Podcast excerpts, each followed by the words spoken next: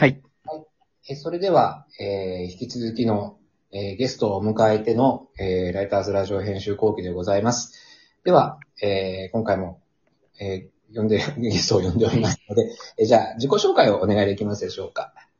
あ、はい。漫画ナイトブックスの、えっ、と、T の松尾です。よろしくお願いします。はい。よろしくおはい、願いしますお願いします。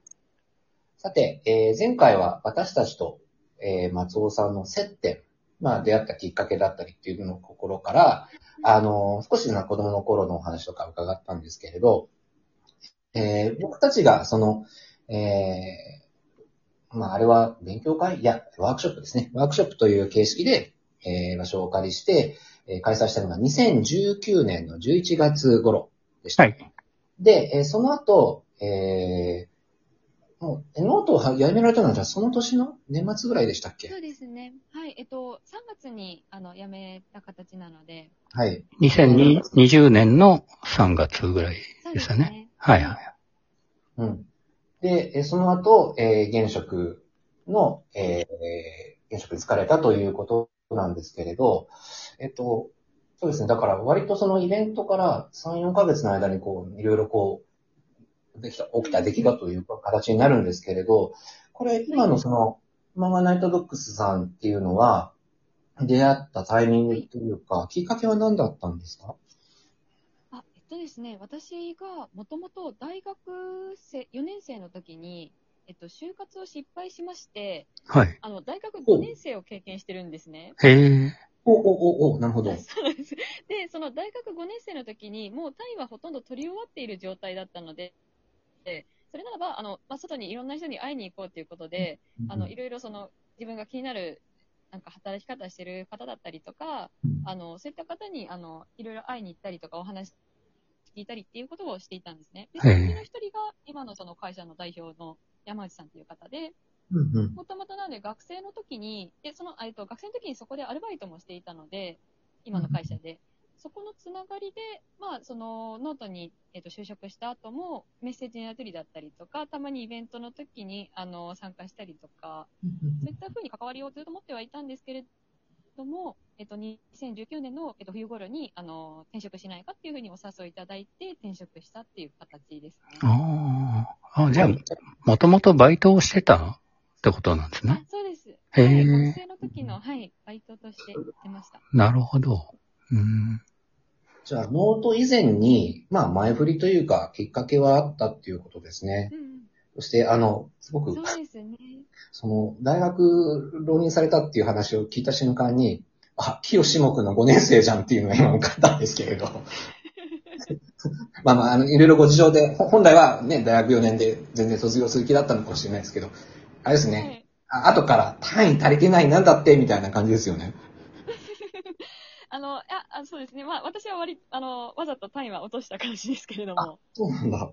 あ、ねそうです。あの、就活が、えっと、全然うまくいかなくて、わざと単位を落としたので、就、えっと、そうなんです。あの、新卒新卒のチケットを持ったまま大学生として、へえ。形だったので、なので単位はわざと落としてたので、ああの、すぐに取れる一つの授業だけ、あの、後から入るような、あ、えっと、受けるような形にしたので、本当に時間がめちゃくちゃあったんですよ。へえ、そんな手があるんですね。初めてそうですねあの初めて知った本当に あの、まあ、家族には本当にすみませんというふうに。まあまあ、学費その分かかるってことですもんね。そうです。ただまあ、それでも、もうその方がいいんじゃないっていうふうに親も言ってくれたので、へえ、甘えて、はい。なるほど。5年生を経験しました。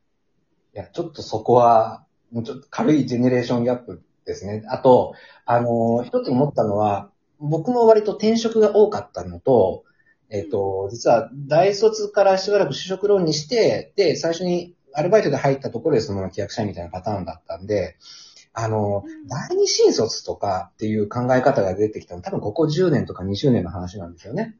ああ。はいだから、あの、新卒でうまくた就職できなくて、まだ、あの、なんだろう、あの、潜在力のあるわ若い層っていう意味な感じで、転職業界がそういうなんかね、振り方をしたんですよね。ああ。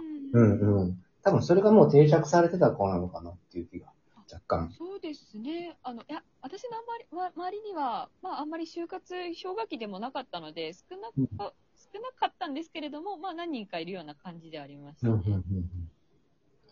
そうですね。さて、で、えっと、ちょっとお話を戻しまして、で、えっと、じゃあ、2019年末ぐらいから、あまあ、もしくはその2020年にノートを辞められるタイミングで、まあ、ちょっとオファーとかお声掛けがあったということなんですけれど、えじゃあ、はい。実際に、あのー転職をされる前から、どういうことをやってるかっていうのは、まあ、知ってたっていうことですよね？あ、そうですね。あの、学生の時のアルバイトで、あの、私が、なんていうんですか、上上司、私が、えっ、と、お手伝いをしていた人の、なんていうか、立場になるんだなっていうことは分かっていたので、その人が、まあ、どんな仕事をしてたのかは、あの、まあ、ざっくりと、あの、見てはいたので、あんまりそこでズレみたいなところはなかったですね。ああ、なるほどですね。そっか、じゃあもう何をやるか分かってイメージしができてる上でやるっていうのは、うん、うん。非常にスムーズといえばスムーズですよね。で、あのーで、この、ま、まあ、ちょっとその前回も伺ったんですけど、漫画ナイトボックスさんの業態的には、例えばその、あのーなんでしょう、実際に漫画の本も売ってらっしゃるんですよね？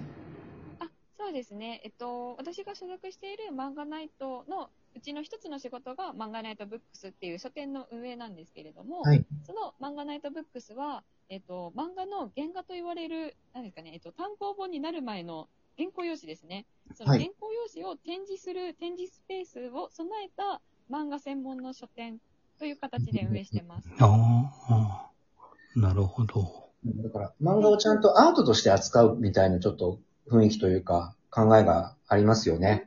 そうですね。あの、アート、そうですね。アートの一つですし、なんかど、どういうふうに展示したら、そのお客さんが、なんかどう楽しめるのかみたいなところは、美術館とかとあの変わらないと思うので、うんそういう意味ではアートの、はい、位置づけかなと思います。はい。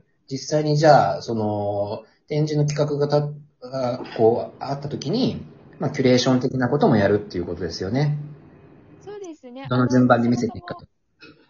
そうですね。まあ、あの、そこは、あの、会社にいる、あの、医大出身の詳しい子に基本的に任せてるところはあるんですけれども、あの、どあそそもそも、あの、どういった、あの、展示をするかっていうところで、漫画家さんだったり、編集者さんに展示の交渉をするところだったりとか、あとはどういった、あの、えっと、展示と一緒に、あの、オリジナルのグッズを販売したりすることなんですけど、例えば、その、原稿の、えっと、複製、コピーを取った複製原稿っていうのを、あの、販売したりとか、はい。あ。とはポストカードだったり、クリアファイルだったり、ああの、そういったものだったりを、あの、どういったものを販売するかっていうところの、あの、調整といいますか、やり取りをしたりしてますね。あ、なるほど。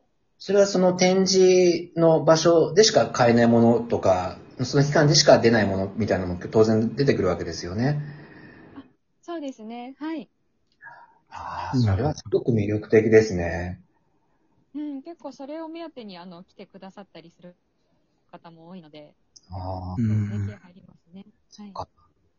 かあの、そうすると、まあその、漫画家さんだったり漫画っていう既存の作品ではあるけれど、そこからこう、その派生していって、また何か新たにこう作れたり、てあの、うんまあ、提案、提示みたいなことができるっていうことですよね。だからすごくものづくり的な要素もあるなって今思ったんですけど。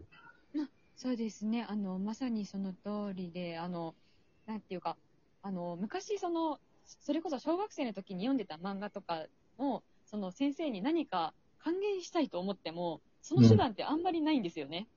ああ、それこそ単行本じゃ今買えるかっていうと買えなかったりするし、うんなん。かどうやったらその先生に、なんか、あの、プレゼントじゃないですけれど、できるかっていうところで、あの、あんまりその手段がない、あの、さらにお金を生み出す、その仕組みがあんまりないので、うん。なんかそういった意味では、その、例えば、あ今コロナでちょっと難しいんですけれど、先生にあの、漫画、えっと、お店に直接来ていただいて、そのサイン本を書いていただいて、そういったものをなんか、直接やり取りできるだったりとか、うんイベントをちょっと用意するとか、そういったことが、あの、できるのはいいことかなと思ってます。なるほど。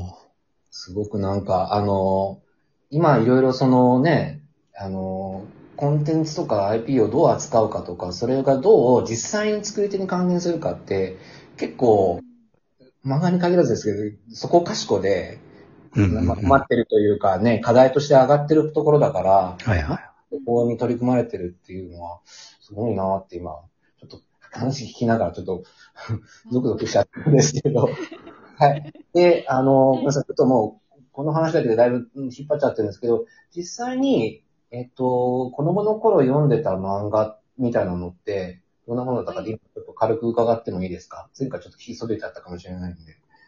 ああ、子供の頃、そうですね、小学生の時にすごいハマってたのは、えっと、高橋留美子のランマ2分の1あなるほど、なるほど。はい。